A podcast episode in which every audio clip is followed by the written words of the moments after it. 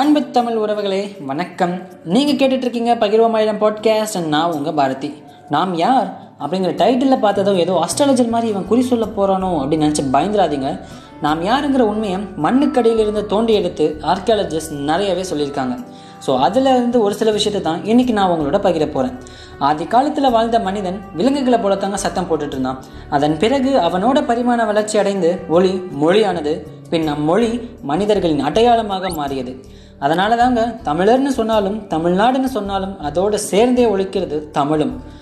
எங்களோட நகரம் தான் உலகத்தோட எல்லா மக்களும் சேர்ந்து வசிக்கிற காஸ்மோபாலிட்டன் சிட்டிஸ்னு டெவலப்டு கண்ட்ரிஸ் பெருசாக சொல்லிட்டு இருக்காங்க இன்னைக்கு. ஆனால் ரெண்டாயிரம் ஆண்டுகளுக்கு முன்னாடியே யாதும் ஊரே யாவரும் கேளுன்னு ஒரு தமிழர் சொல்கிறாருன்னா அந்த காஸ்மோபாலிட்டன் தாட் எங்கேருந்துங்க அவருக்கு வந்துச்சு? சரிங்க அப்படின்னா அந்த பழம்பெரும் நகரங்கள்லாம் எங்கே போச்சுன்னு சில பேர் கேட்பாங்க. அதுக்கு விடையளிக்கத்தான் கீழடி போன்றவை மேலே காலடி எடுத்து வைக்கின்றன. மூவாயிரம் ஆண்டுகளுக்கு முன்னாடியே கீழடியில் வாழ்ந்த மக்கள் பானைகளில் தங்களோட பெயர்களை எழுதியிருக்காங்க. இது சாதாரண விஷயம் இல்லைங்க. அப்போ அந்த மொழி எழுத்து வடிவம் பெற்று பரவலாக அறியப்பட எத்தனை ஆண்டுகளுக்கு முன் தோன்றிருக்கணும்னு கீழடி அகழ்வாய்வு போதும்னு சொல்லி நிறுத்தியவர்களுக்கு தோன்ற வேண்டும். இல்லாத நதியை தேடி கோடிக்கணக்கில் நிதி தர முடிகிறது. கீழடியை மேலெடுக்க பணமா இல்லை இவர்களிடம். பணம் இருக்கிறது மனம்தான் இல்லை. கீழடியில நீண்ட செங்கல் சுவர்கள் உரைக்கிணறுகள் டெரகோட்டா டைல்ஸ் பைப்ஸ் மெட்டல் உருக்கிற ஃபர்னஸ்னு நிறைய விஷயங்கள் கிடைச்சிருக்கு. தமிழ் கல்ச்சர் ஒரு செமி அபனைஸ்டு கல்ச்சர்னு சொன்னவர்கள் வாய்களை இது அடைத்திருக்கு. இது வெறும் ஒரு கீழடி தாங்க இன்னும் நிறைய கீழடிகள் நம் மண்ணுக்கடியில் நம் வருகைக்காக காத்து கிடக்கின்றன. பல தமிழர்களோட பெருமையை கீழடி கொடுமணல் அகரம் ஆதிச்சநல்லூர்னு நம்ம ஊர்கள் பல எடுத்து காட்டினாலும் உலகமே வியக்கிற இண்டஸ் வேலி சிவிலைசேஷன் தமிழோட இருக்க கனெக்ஷன்ஸை தெளிவாக காட்டுதுங்க.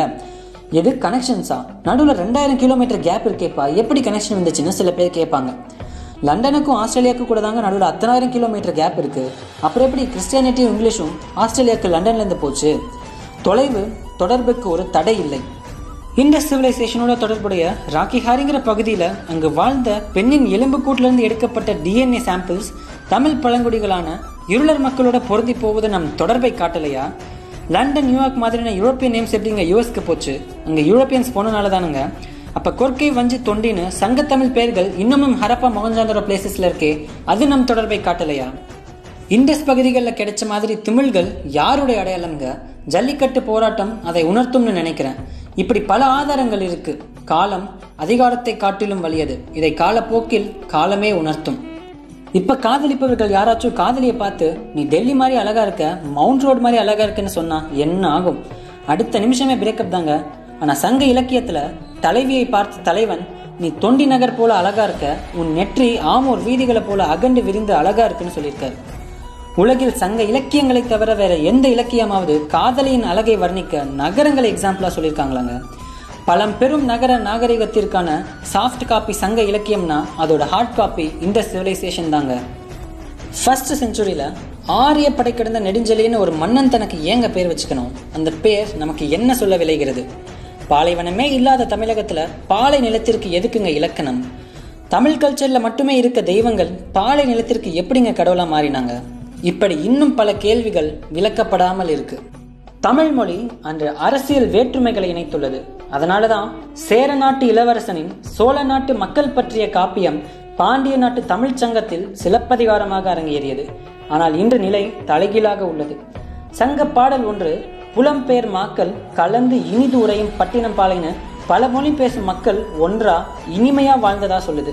இந்த யாரு கேட்டாலும் கேட்கலினாலும் தமிழர்களாகிய நாம் மனதில் கொண்டு பின்பற்றணும். சங்க புலவர்கள்ல இருபது சதவீதம் பெண்கள். சமூகத்தோட எல்லா பிரிவு மக்களும் பாடியிருக்காங்க. இது அன்றைக்கு கல்வி அனைவருக்கும் சமமா இருந்ததை நமக்கு காட்டுது. வேற்றுமையில் ஒற்றுமை காண்பது அல்லங்க தமிழ் பண்பாடு. வேற்றுமையே காணாமல் ஒன்றுபட்டு வாழ்வதுதான் தமிழ் பண்பாடு. தமிழை காப்போம் தமிழ் கூறுவதை கேட்போம் தேசத்தில் ஒற்றுமையை காப்போம். நன்றி வணக்கம்.